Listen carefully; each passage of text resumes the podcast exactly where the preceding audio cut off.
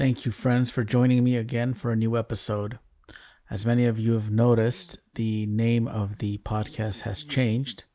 Um, this unfortunately had to be so because there was another podcast using almost the same name.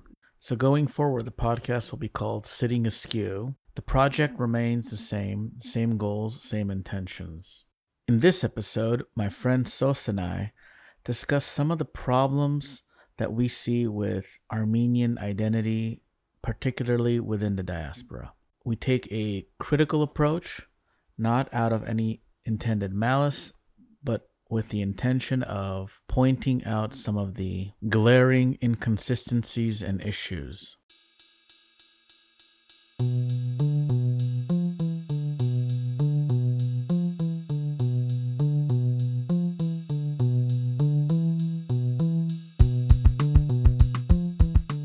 Welcome to Sitting Askew. This is where we discuss news from Armenia, Azerbaijan, Turkey, and the wider region from an honest, critical, and historically comprehensive perspective. We challenge issues that are ignored, abused, and manipulated by nationalist narratives. This is the place where we say, Let's sit askew, speak straight. Eğri oturalım, düzgün konuşalım. Ari zoruna stenk, duzu Gelin eğri oturak, düz danışaq. Today's episode is going to be about a critical perspective on Armenian nationalism and Armenian identity. I'm joined by my friend. Um, would you like to introduce yourself, a fellow Armenian? Yes. Hello. Um, my my name is Sos Bagramian, and um, yeah, I am a teacher and former academic who who uh, you know just dropped off the ap- academic radar. That's perfect because uh, in my introductory uh, second episode, I mentioned that I'm not specifically looking for academics, but oh, um, occasionally I will have people who are near academics or academics themselves, and you fit Mhm. you fit the model perfectly. So I'm I'm glad to have you. I'm glad to be here. Thanks.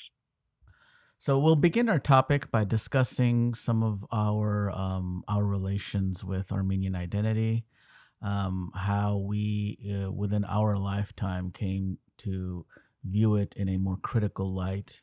What are some of the things and tendencies we notice that um, irritate us, that we find really atrocious on the Armenian side, and we're not afraid to speak on it. Um, this is the exact point of this podcast to speak on things honestly, clearly, without fear of um, any kind of repercussion or bad image or whatever. The point is to air the dirty laundry and um, hope that sunlight kind of disinfects some of these things that we are noticing. Um, both you and I, uh, we grew up abroad. We grew up outside of Armenia, but nonetheless, we grew up in an Armenian community um, and you lived in Armenia for a few number of years. I've been to Armenia and stayed there for long periods of time myself in my adult life. So we have uh, exposure to both. We have exposure to uh, the diaspora community as well as uh, Armenia, the republic, and the people within. Um, what do you what do you think is some of the uh, most glaring aspects of Armenian identity, and um, how do you how do you critique that? Yeah, for for me, the the the part of Armenian identity that I couldn't connect with in my sort of like lifetime was the uh, flag waving nationalistic component of it. The um, so you know just from my own experience and background, I was born in Armenia, but uh, uh, I moved to the U.S. when I was five. So uh, just like just like you, I have a one foot in, one foot out relationship with uh, uh, Armenian society and Armenian culture. And even my family, like I was born in Armenia, but uh, my family is from Iran. They moved to Armenia in the late 70s. So they too, their whole experience in Armenia was one of immigrants. So even being an Armenian from Armenia, uh, there's also the background of that kind of outsider status, having that immigrant relationship, even with Armenia itself, from the very beginning. And um, so I always just personally felt I, I didn't get it. I didn't get why people were so nationalistic because I think from the very beginning, uh, I was outside of that uh, conversation. And my parents themselves um, never uh, uh pushed any kind of uh, nationalism or be proud that you're Armenian uh, onto onto any of their kids. My brother and sister are also not very nationalistic, so it just wasn't the water I swam in. And uh, yeah, I just always it was always very off-putting. This kind of like this this patriotism, this chauvinism, this nationalism, the the kind of implied language, if not outwardly out and out said out loud, that Armenians are better than other people, that we're somehow more precious or special or something like that. It was always kind of it always rubbed me the wrong way, and uh, yeah, I think that's that's the part of it that I'm most critical of.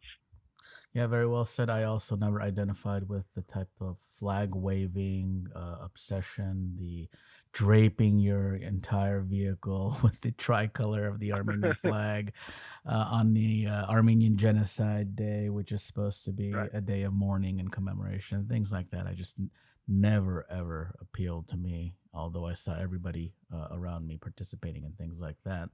Um, I'm glad you mentioned the uh, uh, the immigrant experience. I mean that that itself is very Armenian. Uh, for the last thousand years, um, Armenians have been dispersed in all sorts of uh, regions of the world. Um, historically speaking, that doesn't make you any less Armenian. That makes you quite Armenian. So, what's what's a topic that you think uh, among Armenians that goes unsaid that you think should be spoken about here? Well, it's the um, it is that critical approach to nationalism that that is that rarely comes up because Armenians are sort of it seems part of our uh, uh, part of our national narrative is that we're we're always on the defensive since the genocide and, and there's no room for criticism. There's not much tolerance for it not much openness to it. And um and anytime i've been critical of armenianness or armenian identity around fellow armenians or most of the time it's not it's been met with discomfort you know? Uh or or uh, that sort of even even when people agree they don't fully agree or something like that. Something's holding them back. And uh so that that that to me is the um uh, uh sort of Okay, I'm glad you mentioned that. So, we we speak often, you and I, about this topic, and I've spoken to many other Armenians as well. Um, particularly, what I mean is the uh, the uh, attachment that Armenians have in terms of their identity to the Armenian genocide. The Mhm. Armenian genocide has defined how individuals relate to being Armenian. Armenians are the people who suffered the genocide and they are continuing to suffer the genocide. The genocide is, is viewed as a perpetual process. And as you said, that makes them think of Armenians as perpetual victims. They are always the victims. They are always at the mercy of foreign powers, of big powers, of neighboring evil peoples, and you know, and so forth.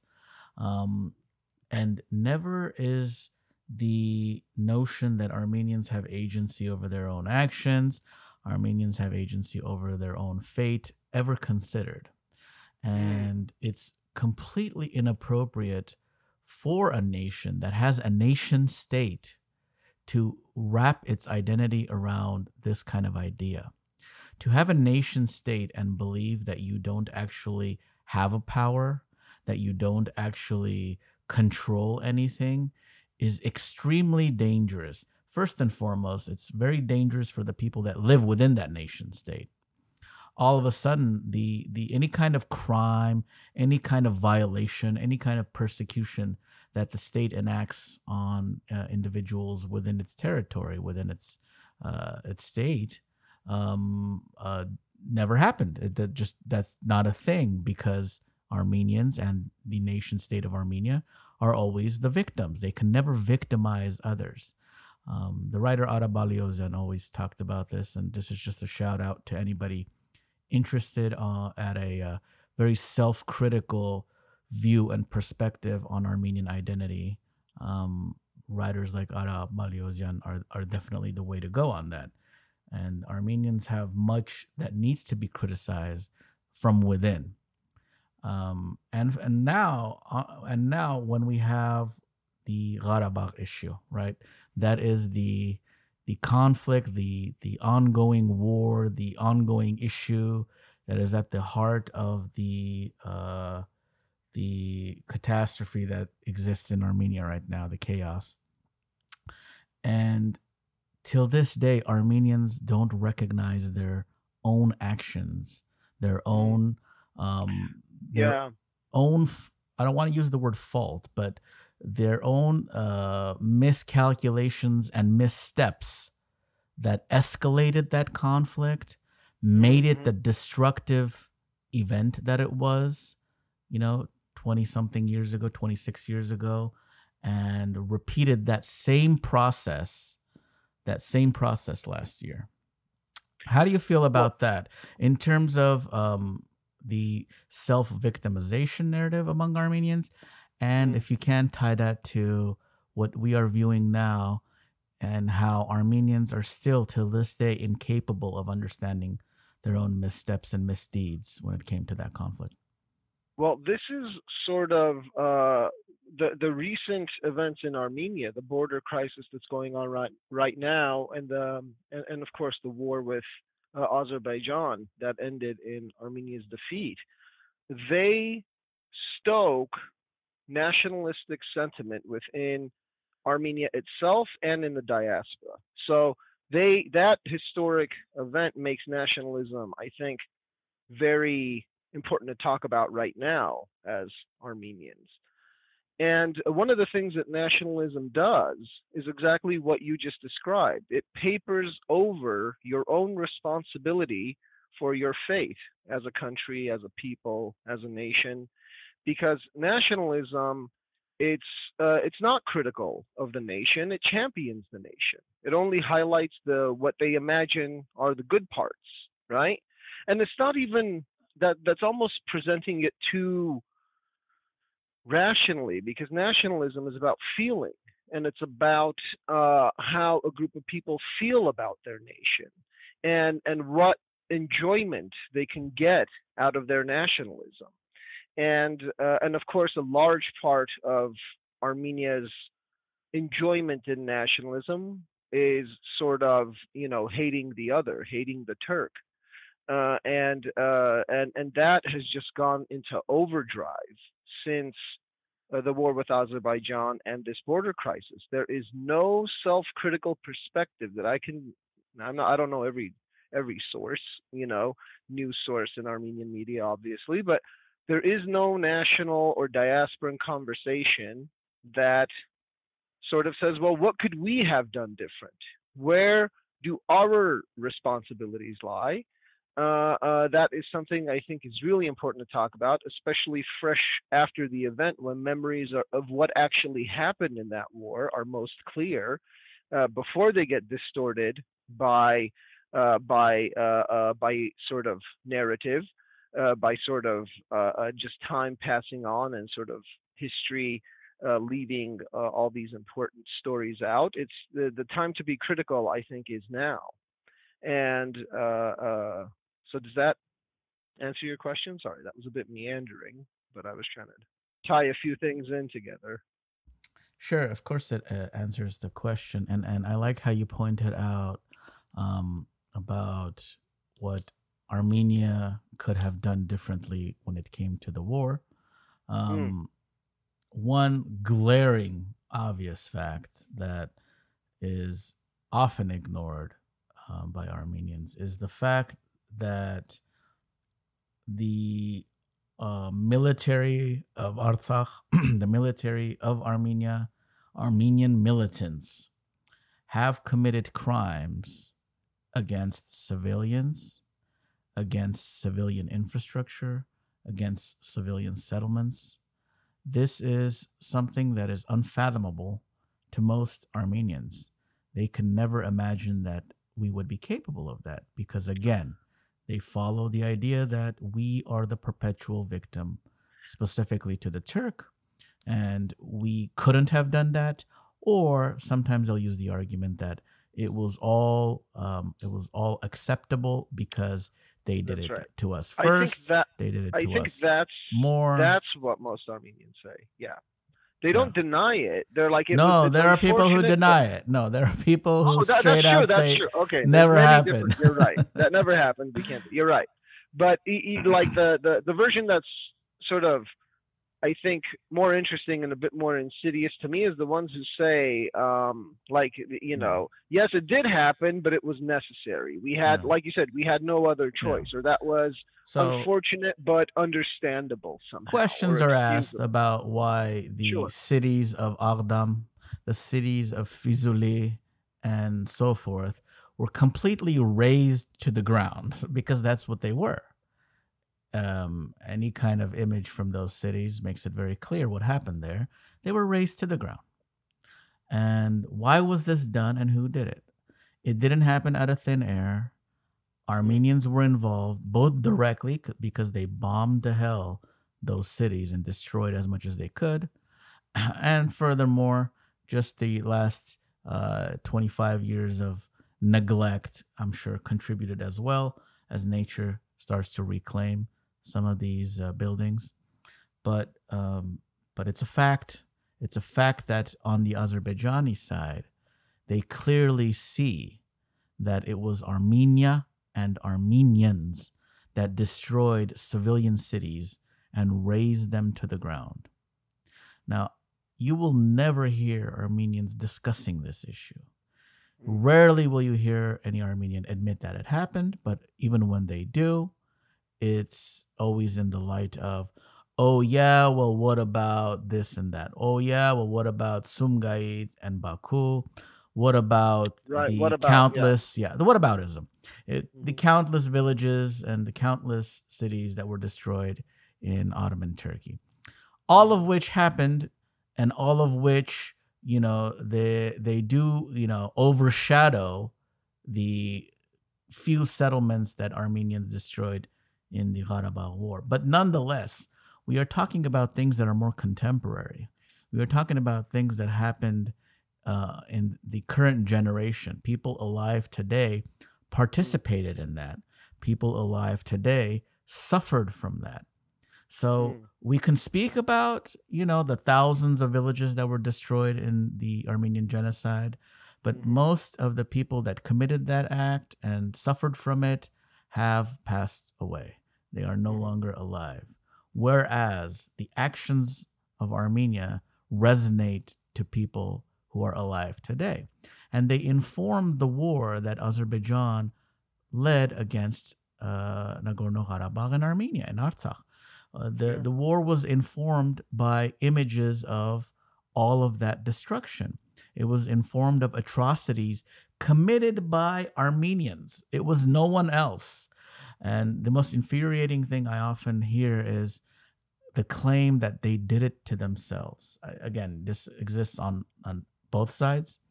But Mm. the idea that um, the atrocities committed at places like, you know, Khojali were committed by other Azerbaijanis on themselves. It's just Right. foolish, ridiculous. I mean, just look at just look at that caricature of of Turks. You know, yeah. look at how hate filled that is. That people just very casually, without thinking, imagine that there's another group of people out there that would murder each other and themselves just to make Armenians look bad. I mean, what an absurd thought to have. But they would rather they that emotionally, again, this isn't the rational thing. I think that feeds a kind of feeling that feels better than uh, than to say, uh, "Wow, you know, we we did do uh, uh, uh, Armenians did do things that are uh, that that need to be accounted for and are obvious atrocities in their own right." I mean, there is no, of course, atrocities were committed by Azerbaijan, and but it's also like Armenians are not part of Azer, uh, Azeri culture. Uh, uh, they're part of Armenian culture, and it's like, well, what about our atrocities and and the ones that we're committing? yeah, yeah that's a, to- that's a topic we speak very often of. That yeah, yes, we can criticize a, a, a group of people that we are not part of, but that's it's right. more Yeah, valuable to be accountable for the group that you are a part of. yeah, And you and I, being Armenians, we find it more valuable and more important for us to discuss our missteps, our right. crimes, than discussing uh, all the time the crimes of the other side. Now, I personally never censor myself, and I'm completely, I, I, I feel free enough to speak crimes as they exist anywhere, whether it is my side or not. But nonetheless, I don't hide, I don't obscure the crimes when they do occur on the Armenian side. I do speak about them truthfully, and definitely, you know, I know that you do as well. Go ahead. Yeah, and and and the the reverberations of of sort of this this kind of position that Armenians are taking, this more nationalistic, more xenophobic position, right, against against their neighbors, against Azerbaijan and against Turkey, uh, sort of reverberates and and and has its own manifestations in the diaspora where we live. You know, it's um, so. Uh, uh, for example, when the when the war uh, started in Artsakh, a lot of uh, a lot of Armenians who living in Southern California who had no real interest in Armenian politics, you know, uh, uh, suddenly became awake to to the crisis happening because of this war, and and there was uh, the flag waving began, as we mentioned earlier, and and a lot of sort of images that were very jarring, like um, you know um, uh, um, the Artsakh strong stickers that that had guns like AK-47s with like uh, you know fists and, and things like that. These kind of um, uh, uh, sort of like that. Those kind of uh, images started to pop up even in the diaspora. You know, people were putting it on their cars and driving around and and and and doing demonstrations on the street. It was such a I mean, I still don't really quite know what to make of that phenomenon. It So, was like this. if Mhm, I, if I can explain it a little bit, again, I'm not justifying the actions of some of mhm, these people. I I find most of these uh, displays uh, nothing more than that, just posturing and displays. It's mm, completely worthless. If they were more concerned about the conflict, they would have been more mm. actively involved than putting stickers on their cars and flag waving all over the place. But the the image of the AK-47 is a very important one, and I'm glad you mentioned that. That's that's that hinges on the idea of fighting some kind of uh, imperial force, fighting some kind of colonizer, some kind of imperialist. It goes back goes back very far into the Cold War. It's the idea of um, resisting against some kind of overwhelming, you know, uh, imperial entity.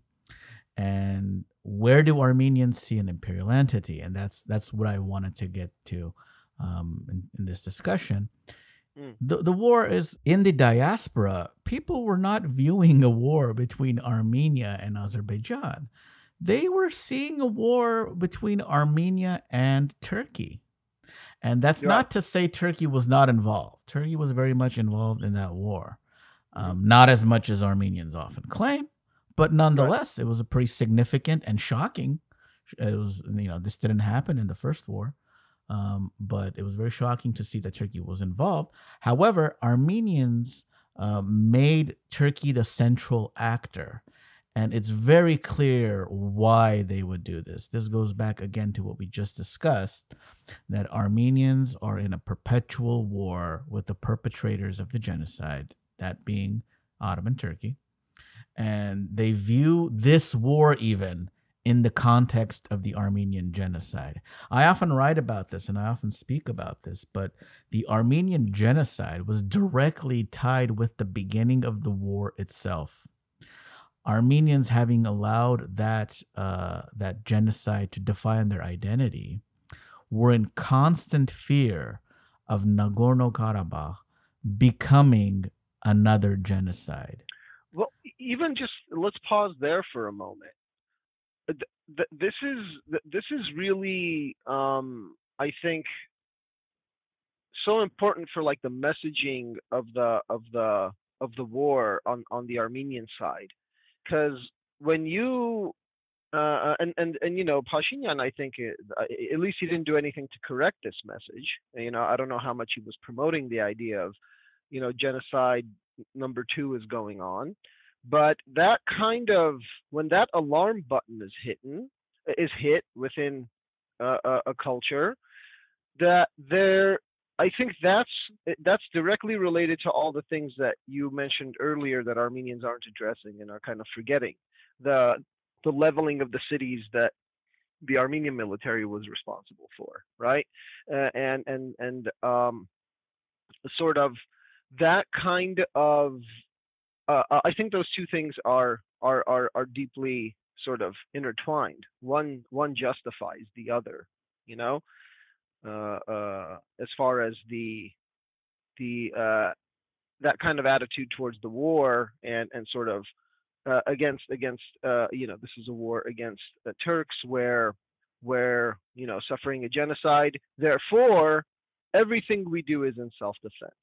Anything that happens is a justifiable action, no matter how horrible it is, because it's done from the position, the perceived position anyway, of this is another genocide going on. Whereas if you look at the actual realities on the ground, as atrocious as they were, this is not a genocide happening. You know, if you, it wasn't, it just isn't by, it just isn't by definition. It's, I would it's use a, war. very strong word and say it was an ethnic cleansing. I Right. would I would go that far because But there's no doubt yes. that the regions of Hadrut and Absolutely. Shushi were ethnically cleansed. There is no doubt about that. But I was also going to say what is also true is that Armenia dropped bombs on actual towns and cities that were civilian towns within Azerbaijan. Initially, they denied it ever happened. Then they claimed, no, we were hitting military targets. Then, when we got a lot of the video and photographic evidence, it just became undeniable what Armenia actually did. Armenia dropped bombs on Why- actual neighborhoods where people as- lived. as far as um strategy goes. What do you think the reason for, what was this was there a strategic purpose? I mean that was a conscious Yeah. choice that the armenian military made. And to what end? Was it just to punish the other side or was there Yeah, was there they- something else they were hoping for uh, in that kind of thing? They they have this mentality on both sides on both sides that they could scare the other side into better behavior that they can so frighten the other side that the other side reconsiders their offensive actions.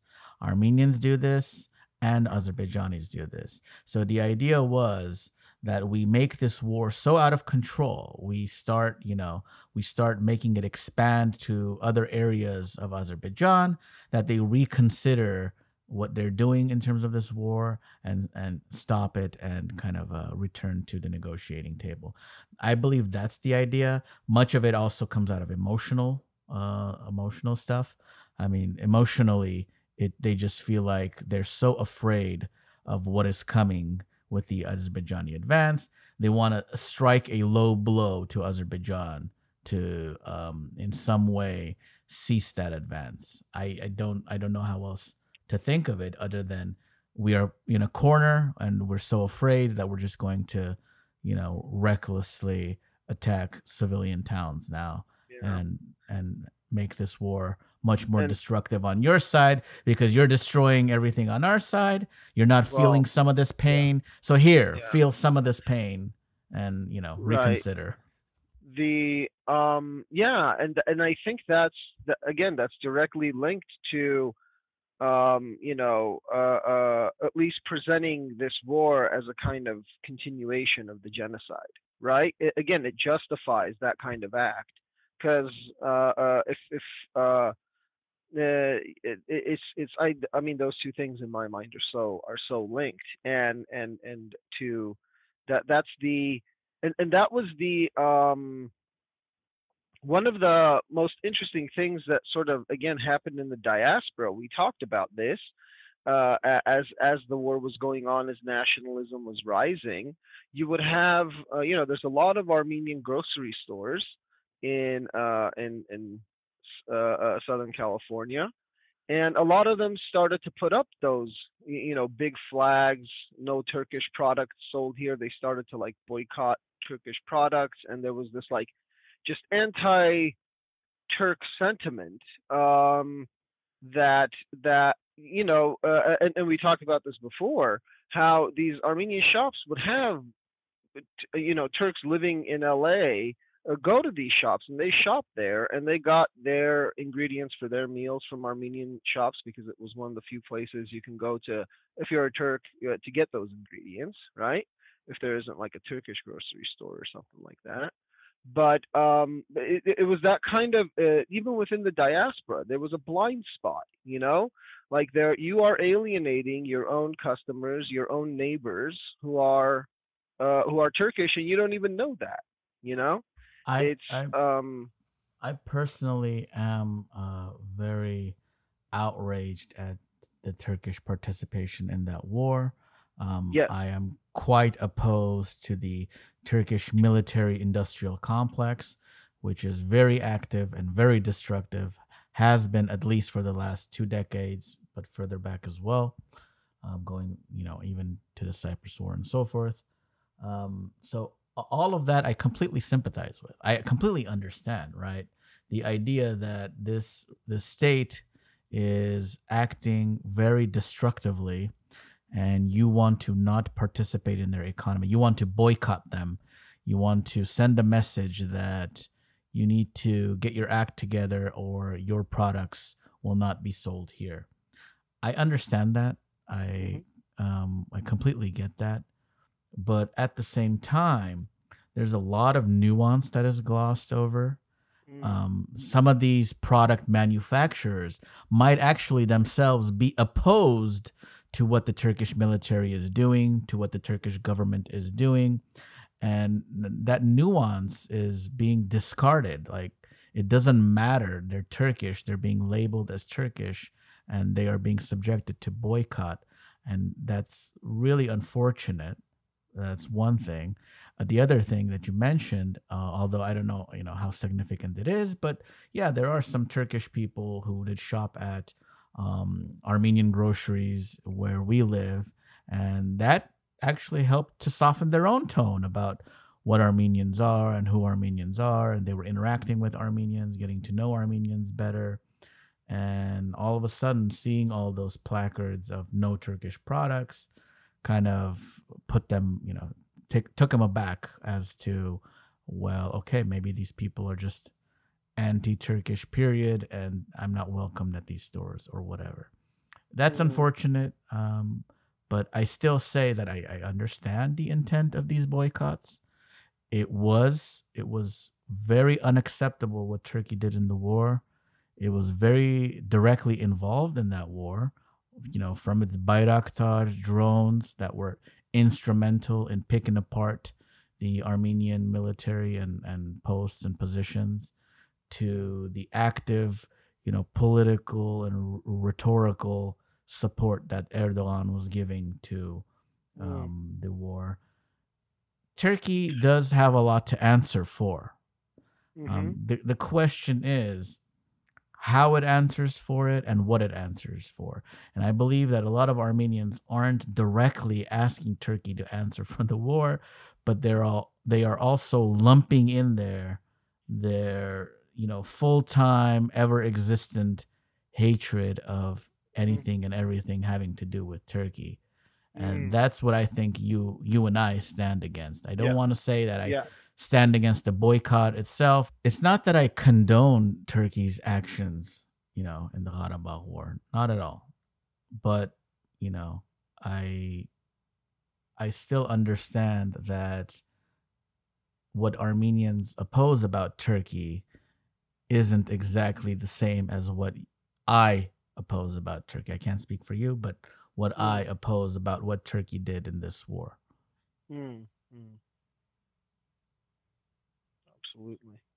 Now, um, let's kind of delve into another topic that we we have wanted to talk about um, in terms of how Armenians in the diaspora uh, kind of view, you know, with their own lenses, uh, the war in Karabakh, issues related to Armenia, and so forth. Well, Mm. how do you feel about some of the uh, leftist thought in Armenia diaspora circles? How people, we spoke about the nationalists, right? We spoke about Yeah. People who are on the right, they're gung ho, flag wavers, you know, Armenian can Right. do no wrong, that kind of deal. Right. But we also have a contingent of people who are uh, uh, allied with, work within, advocate for the leftist political uh, spectrum of the United States. And the way they view uh, the, the Karabakh War and issues related to Armenia, you Yeah. and I find very shocking and, dare I say, quite perverse. Yeah, I it's it's it's shocking, but it also in a way it's not shocking because it mirrors so much of what's going on in American politics and Europe too. Uh, and here's what I mean. What you just I, I want to make a further distinction between the nationalists and the left. Uh, uh, I it's it's rather the nationalists and liberal Armenians. So uh, not the left, but moderate, liberal, uh, uh, you know, uh, Armenians who are who are woke in in many ways and imagine themselves progressive, but just like American liber- liberals when it came to the Iraq War, just like American liberals when it came to the Vietnam War, when it comes to the war in Artsakh, these Armenians, their nationalism turns up. And I think it's because they are liberal and not leftist. That's exactly one of the things they were, you know, again, these were the, the these were the well-intentioned uh, sort of uh, of sort of, you know, voices within the uh, Armenian community who grow who grew up in uh, in the in the diaspora, went to American universities, uh, learned, you know, what it, you know. Many of them, I mean, so many Armenians are are uh, uh, are uh, in my mind pro-capitalist and and and and pretty much right wing, and and they or uh, uh, they their voices started to show the nationalistic side that had been silent for for so long. And and and one of the things that that made clear once war broke out all these well-intentioned well-meaning liberals suddenly showed their turkish hating side and and and how we need to you know throw all our weight behind this war uh, as as armenians no matter where we live. Um, it was kind of it just uh, i think it goes hand in hand with liberalism everywhere and it shows to me how there is no armenian left at least not that i can see. If anyone out there is listening if there is any actual leftist armenian groups not not liberal not woke but leftist people who are against capitalism who are who identify as socialists and and sort of want a kind of uh, uh, international solidarity, uh, not not just identity politics. Um, that's the thing that I think this war showed is lacking in in in, in Armenian society, both within Armenia and abroad.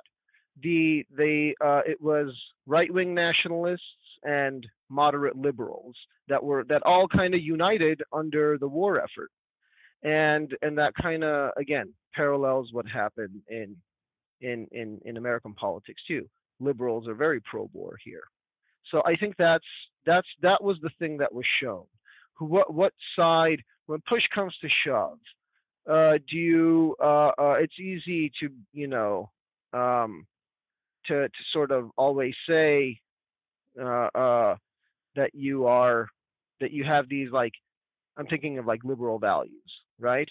Sort of um, uh, the the the values of like I don't know tolerance or something like that, and and accepting of difference and all of that.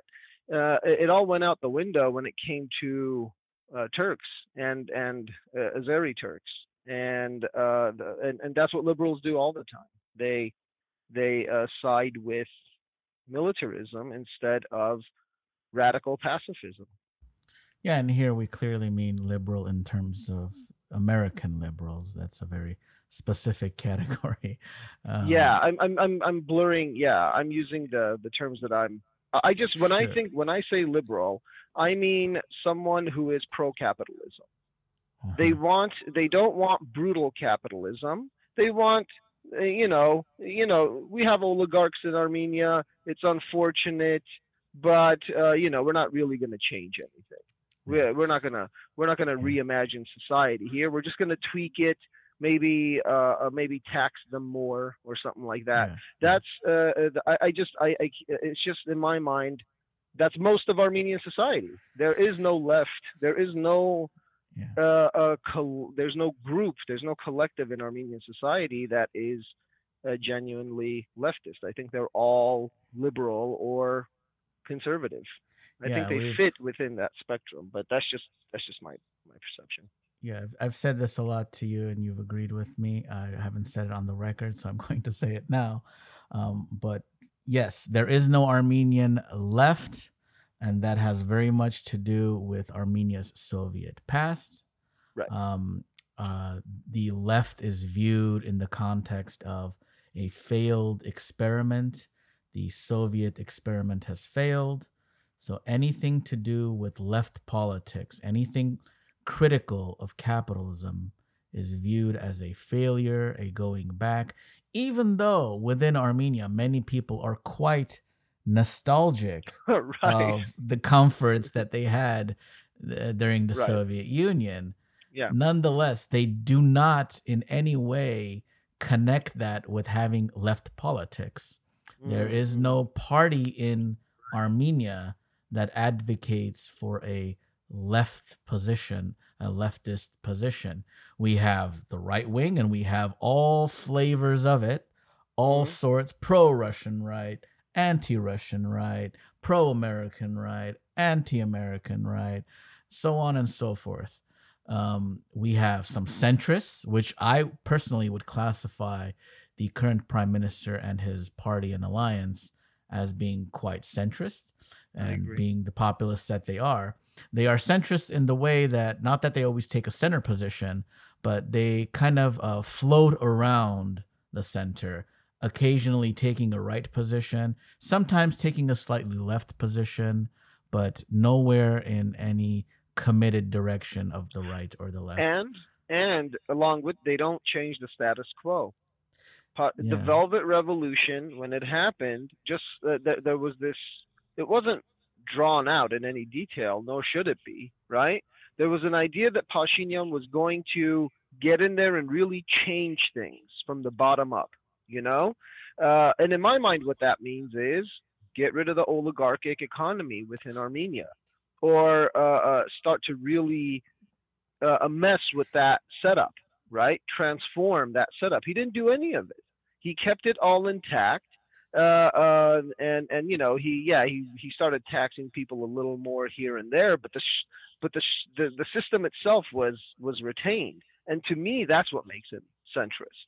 He he didn't change anything fundamentally, even though there was no there is no left in there is no organized left in Armenia but there is what I can identify as like a sort of like just like in America, there's no real left, but there is a lot of uh, uh, you know, there's there's there's a lot of dissatisfaction with the status quo, a lot of desire to change things fundamentally, to fundamentally change our societies, even though people uh, uh, uh, don't organize behind a leftist party, neither in America nor in Armenia.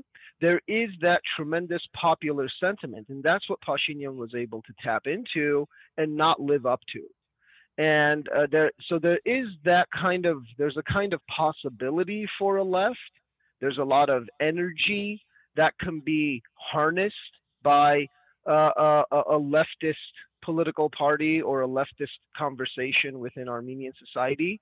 It just isn't there. uh, for the reasons that that you that you pointed out earlier i think. It's just so contaminated the idea of leftism by the uh, by the Soviet past, even though people, you know, life isn't so great under capitalism either. So they look back onto the parts of socialism and like, well, you know, that part wasn't so bad. You know, the fact yeah, that we all had places to live, you know, wasn't so bad. That you right. didn't have to pay, you know, you you weren't like a debt slave with a mortgage. That's if you own a home or or or you become, you know, uh, a renter and and sort of uh, fall prey to the you know to the prices rent prices of the Yeah, market. And what we, you know, what we can say is the little seedlings of a left that exists in Armenia Mm. come from that American style liberal, uh, that American style liberalism Right. of of diasporans who have gone back to Armenia and brought their politics with them, Right. who are abroad and are often writing about Armenia and trying to organize and trying to Right. um, trying to uh, affect change within Armenia, Yeah. but always through the lens of That's right. American styled That's right. liberalism. which which they don't see as patronizing. That's why they fail all the time, and they and those people fucking suck. Like uh, when I lived in Armenia, I couldn't stand those uh, uh, the, that kind of diasporan. They came back to Armenia. Many of them were very nationalistic, uh, much more nationalistic than your average Joe that I met in Armenia, who is from Armenia. Uh, and and they, you know, they're people who go back to Armenia with these nationalistic dreams of like maybe you know starting a life there and opening up a business there and but again it's always through well we've learned the ways of the world in the west in in in america and and they take this patronizing attitude towards uh, uh, towards Armenians who live in Armenia, uh, uh, and and yeah, there is this uh, a weird uh, uh, sort of top-down approach to transforming Armenia, as if as if uh, as if the diasporans know how to run a society any better than the Armenians do. You know, they don't, and and yet there there is that kind, and, and those are the and those are. Uh, again, they're not leftists. They're not trying to organize people from the bottom. They're not trying to unionize Armenians. They're trying to run things properly. They're trying to give you the right rules to follow uh, or something like that, uh, which is which is completely ineffective politics. They haven't changed anything uh, uh, or, or really affected very much that happens within Armenia uh, because uh, I think they take that kind of top-down patronizing approach instead of something that's more grassroots, more about building unions and and and having Armenians think of themselves as workers again. Yeah. I don't know if I would say that these, let's call them liberals as you did, these liberals are not left. I I don't want to get into that argument. I know Oh. you don't consider them left, Mhm. but I, I would say uh, at, at the very least you might agree that they have left like qualities. And um, As, they are often viewed liberals. yeah. Uh, well, Yeah. that's what I'm talking about. The liberals Yeah. themselves, they are they have left-like qualities. These liberals, and uh, from the perspective of the right, they are viewed as nothing but the left, um, which- Right, Which, yeah, is very exactly. unfortunate. Yes. But the right views them as the left, and the same That's is right. true within Armenia. In Hmm. Armenia's uh, the right, they are viewed as the left. They are Hmm. treated as very dangerous and Mm, here begins the all you know all the conspiratorial rhetoric about Soros aligned organizations from the West, Mm, from the globalist, you know, liberal West that is Mm. trying to infiltrate Armenia. Mhm, And these people, these liberals that, that you identified and I identified, mm, um, which have their own set of problems, are unfortunately also categorized in all sorts of ridiculous uh, conspiratorial ways by the right. Did I ever tell you when I lived in Armenia, I went to one of these very meetings? I didn't know what it was, but I was invited to one. It was a bunch of like well off upper middle class Armenians in Armenia. And they were talking about, they were like, I was told like by a friend, like, oh, this is, you know, we're going to talk politics. You're a po- politically conscious guy. You want to come to this thing? It was at an art gallery. I said, sure. And as I was sitting around, I so- slowly started to realize that these are people who saw, you know, things like feminism, things like uh, uh, sort of like uh, uh, uh, sort of um, uh, LGBT uh, Q rights as like threats to Armenian society and, and culture Yeah. and uh, and it was uh, you know I just I didn't speak at the meeting, but it was interesting to listen to. So that really that is a real thing. I, I saw That's a very happen. strong strain in the post Soviet republics. Uh, Right. Russia has become quite famous with its uh, views and laws relating to quote unquote gay propaganda. Um, often we hear about Georgia uh, having protests across the country against uh, LGBT groups and various other um, uh, minority groups. And Armenia is no different. Armenia also has a strain, uh, quite uh, obsessed, let's use that word, obsessed with Mm. the idea that people from the West are trying to make the country full of just gay people all over the place. They're trying to destroy our uh, traditional values. They're trying to destroy our ability to create families and reproduce and propagate ourselves, all in the name of this great conspiracy of a global one government Mm. um, headed by the devil incarnate himself, George Soros. Right. It's it's it's very um a- and that is a reactionary posture, you know.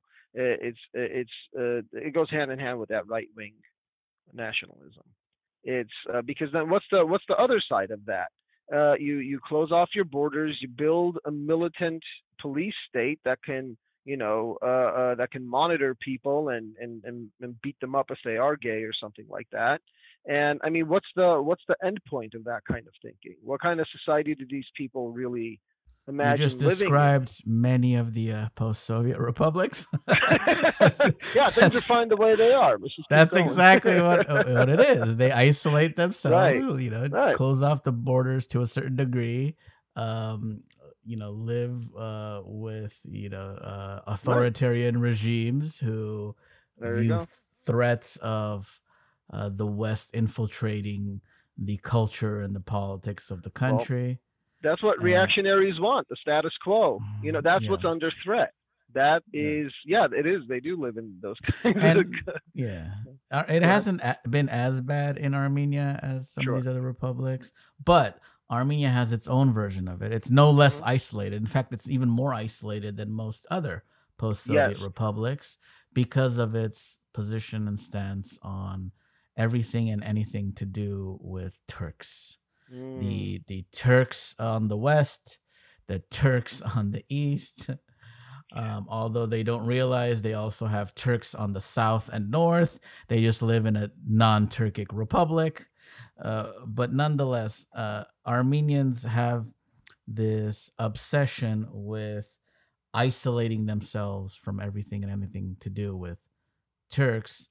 And uh, that's no less a, a form of extremism as these um, post Soviet republics who want to stay away from the corrupting Yeah. influence of the West. Right. See, that's the uh, that's the other side of you know. Uh, we said that Armenian identity is f- formed, for better or worse, by the genocide. That is the defining event in the 20th century. Uh, that that's that's always you know uh, in in the background of any version of an Armenian identity. and and so on the one hand, it is the victim side that we talked about, but it it sort of encourages within a culture this kind of antagonistic relationship with Turks. It's as if Turks are the existential enemies of Armenians now because of the genocide. That's how I think many Armenians feel towards Turks, now and even- forever, not just now, but Right. it has been so. Not even just a hundred years ago yeah, when the before genocide that, yeah, occurred, the, yeah. But going as far back as a thousand years ago with the Turkic migrations, Hmm. they they view uh they view this event as the defining um defining moment where Armenia has been on the uh what's the word on the uh, decline. Armenia has been Yeah. on the decline Right. and uh the only remedy is to oppose and fight and push back the Turk whenever possible. I mean, it gets so ridiculous that some of these people even believe that they are going to uh, gather Turks and send them back to Central Asia and recreate some Hmm. kind of a sea to sea Armenia. I don't Right. want to. I don't even well, want to entertain that, that. isn't that the idea. mirror It's so ridiculous. image? Isn't that sea to sea Armenia the mirror image of Armenians' greatest fear about pan Turkism? Absolutely, well said. It's- yes, It's I. the I same always. thing. They are be they they resemble the thing that they fear the most. Mhm. Uh, that it's like uh, uh, and, and there's no and there's no thinking about that. sea to sea Armenia. I mean, on the one hand, it's a silly idea; it'll never happen. But but that ideology impacts the way that way of thinking impacts the way Armenians see their neighbors.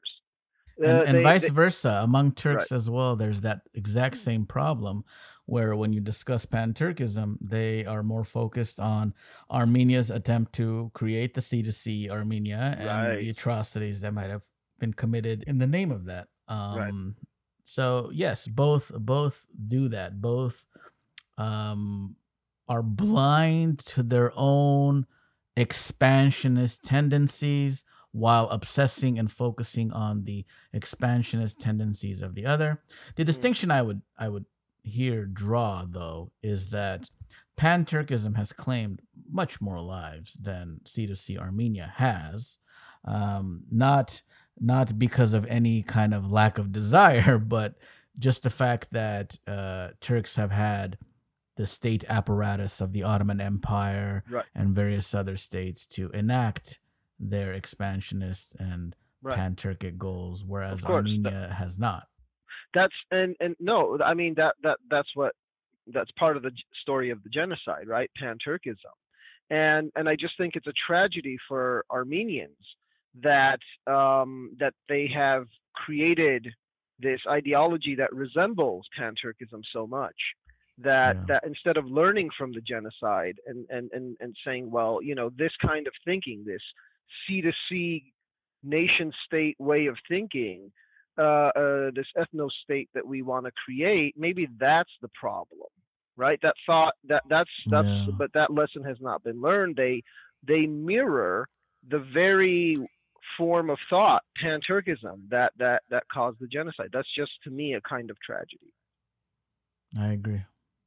So we wanted to talk a little bit about why both you and I are so critical of fellow Armenians, why we take such a some would say hostile approach um, to what we see within our community among our own people. Um, what would you say about that? Yeah, that's um like yeah, I don't want it to seem like I'm in the you know, I'm interested in Armenian bashing or something like that, you know. It's this is um I think taking a critical stance against uh uh you know nationalism is is is important um especially the kind of nationalism that we've been talking about because it's a kind of well it brings up concerns like where are we heading as a as a diaspora and as as a, as a community you know both in Armenia and outside of it if uh, if at the center of our identity is this antagonism with our neighbors, with uh, with uh, uh, Azeri Turks and Turks from Turkey, if that is at the center of Armenian identity, if there's no way to conceive of an Armenian outside of that, you know, if that's at like the core of what people are emotionally invested in, that's in my mind that is that's something that needs to be examined and talked about. I don't think that's a that is all there is to being Armenian, and that shouldn't be certainly the defining uh, uh, characteristic. This kind of antagonistic uh, uh relationship with our neighbors. So, to play devil's advocate, to take the position on the other side, they would say that our people have experienced some of the greatest injustices in the last century or two. Um, mm. These injustices can't help but define who we are and what we are. They shape the form that our nation takes in terms of being a majority diaspora nation. They mm. uh, form the shape that our nation state takes, being a small, isolated, you know, um, uh, weak economically and, and, physically and militarily uh, entity that it is. So it can't help to be anything other than speaking about those neighbors that they view as creating this unjust condition. Well, let's let's look at some of the details of this of the, of the point you brought up, right? the um when when you said like it's the it, it's it our like our, our our relationship with our neighbors because we're a poor country right one of the reasons armenia is not as rich as it can be is because the border with turkey has been closed to all trade for so long and yet armenia receives so many actual goods from turkey that have to come through georgia right? And there's all of these sort of like problems that that causes, delays in delivery, uh, higher sort of uh, costs for the products when they get into Armenia. Like this antagonistic relationship with Turkey, just in the in terms of getting the goods Armenia needs from this neighbor that they claim to be their enemy. We buy a lot of stuff from them, right? It's uh, uh, it, in Armenia.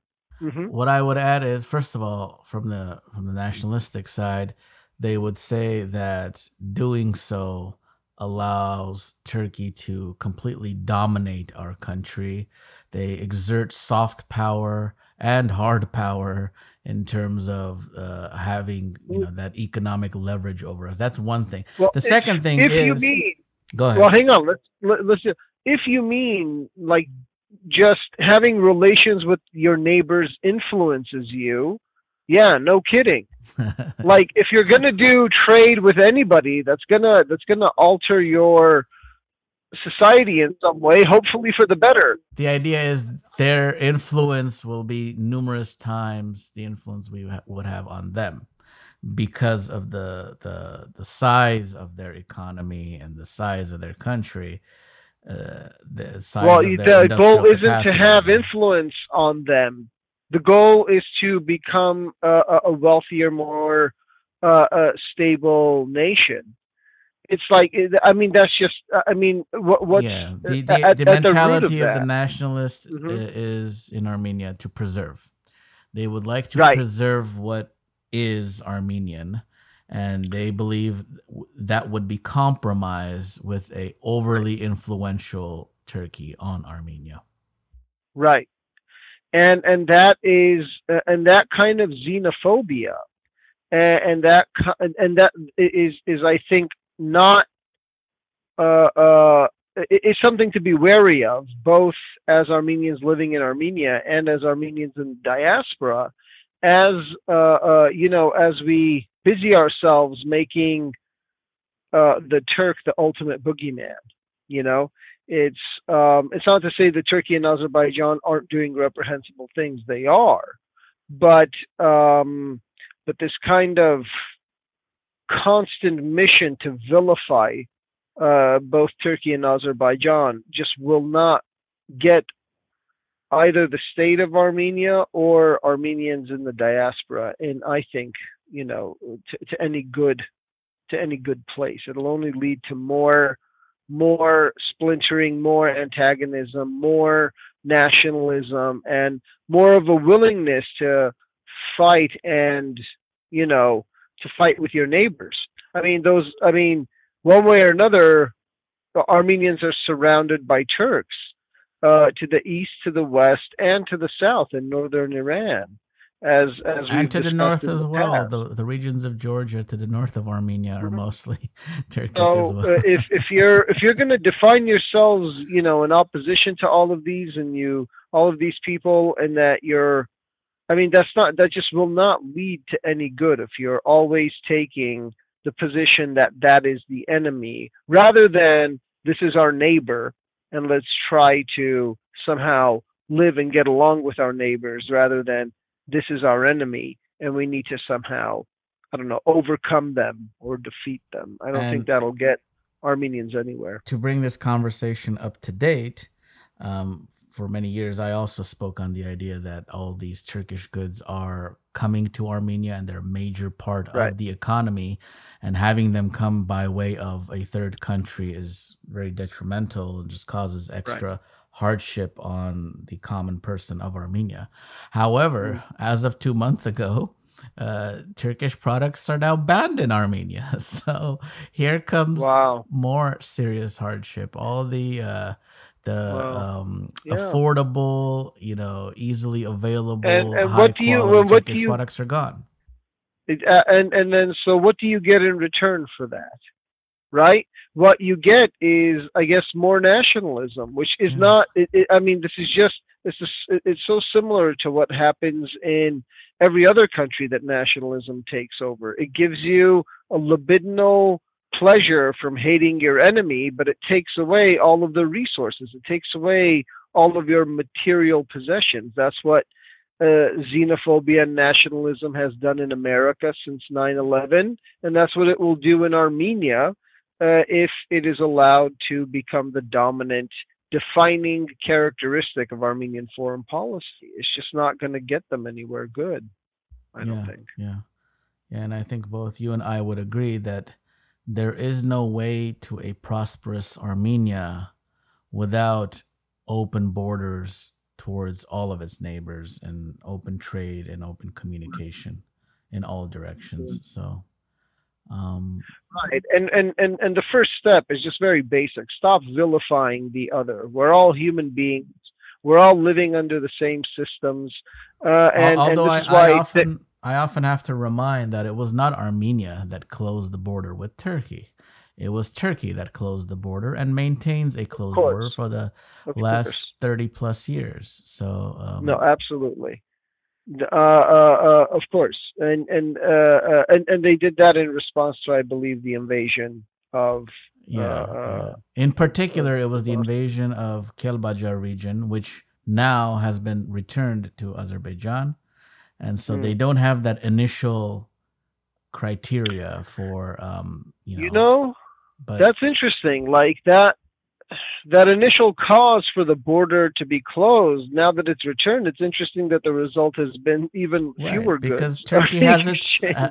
Turkey has its own uh, set of nationalists that are now coming up with new justifications Right. for keeping the border closed. Now, all kinds right, new- right. Now that yeah, the situation is developed, right? yeah, yeah, yeah. So, Yeah. um, the uh, the other thing that we might want to talk a little bit more about was we kind of discussed this. What what I like to term the uh, the Chomsky doctrine, but the idea that um, you should be criticizing more the society that you are a part of than Mhm. other societies that have, you know, I'm sure all all sorts of issues and problem problematic behavior and so forth.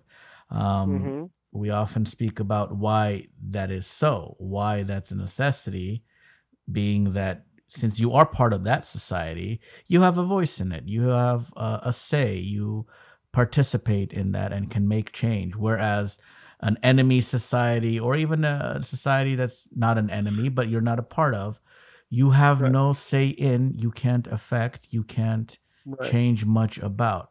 How do you feel about that? And what would you add to that idea? Yeah, I, I would add also like I don't identify with Turkish society. I haven't been exposed to it. I haven't grown up in it. I don't know the language. I don't know really very much about it. I mean, what's uh, I I don't even feel comfortable saying too much about Turkish culture or society because I'm just ignorant of it. But I do identify with and have grown up with uh, uh, Armenian society and and and and culture uh, in the diaspora in its own particular form.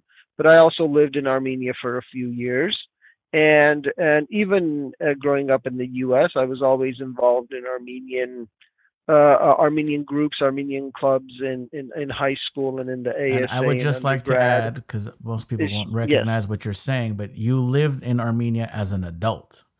You're not Yes, yes, talking an about living there as a child. You lived Yeah. there as an adult. right between like uh, 2015 and 2017. Right. ru- uh, roughly. So it's um so like I've been I identify with all of that. That is my life. It's a large part of my life. It makes me who I am. Uh, but I also um so I uh, uh but I'm also sort of uh, uh, critical of all those things. I I love it, but I'm also critical of it because I don't want the parts of Armenian society and culture that I value to sort of be swallowed up by nationalism, and and to have our defining characteristic uh, uh, be uh, uh, be be defined in in such a you know in a way that necessitates that you have an antagonistic relationship with other other nations, other peoples. I don't. I just it, it just uh, uh, uh, I, I don't think that's something that I, at least that I don't align with Armenian values or Armenian culture. That's not the part that I like. Yeah. Yeah. I agree. I definitely agree.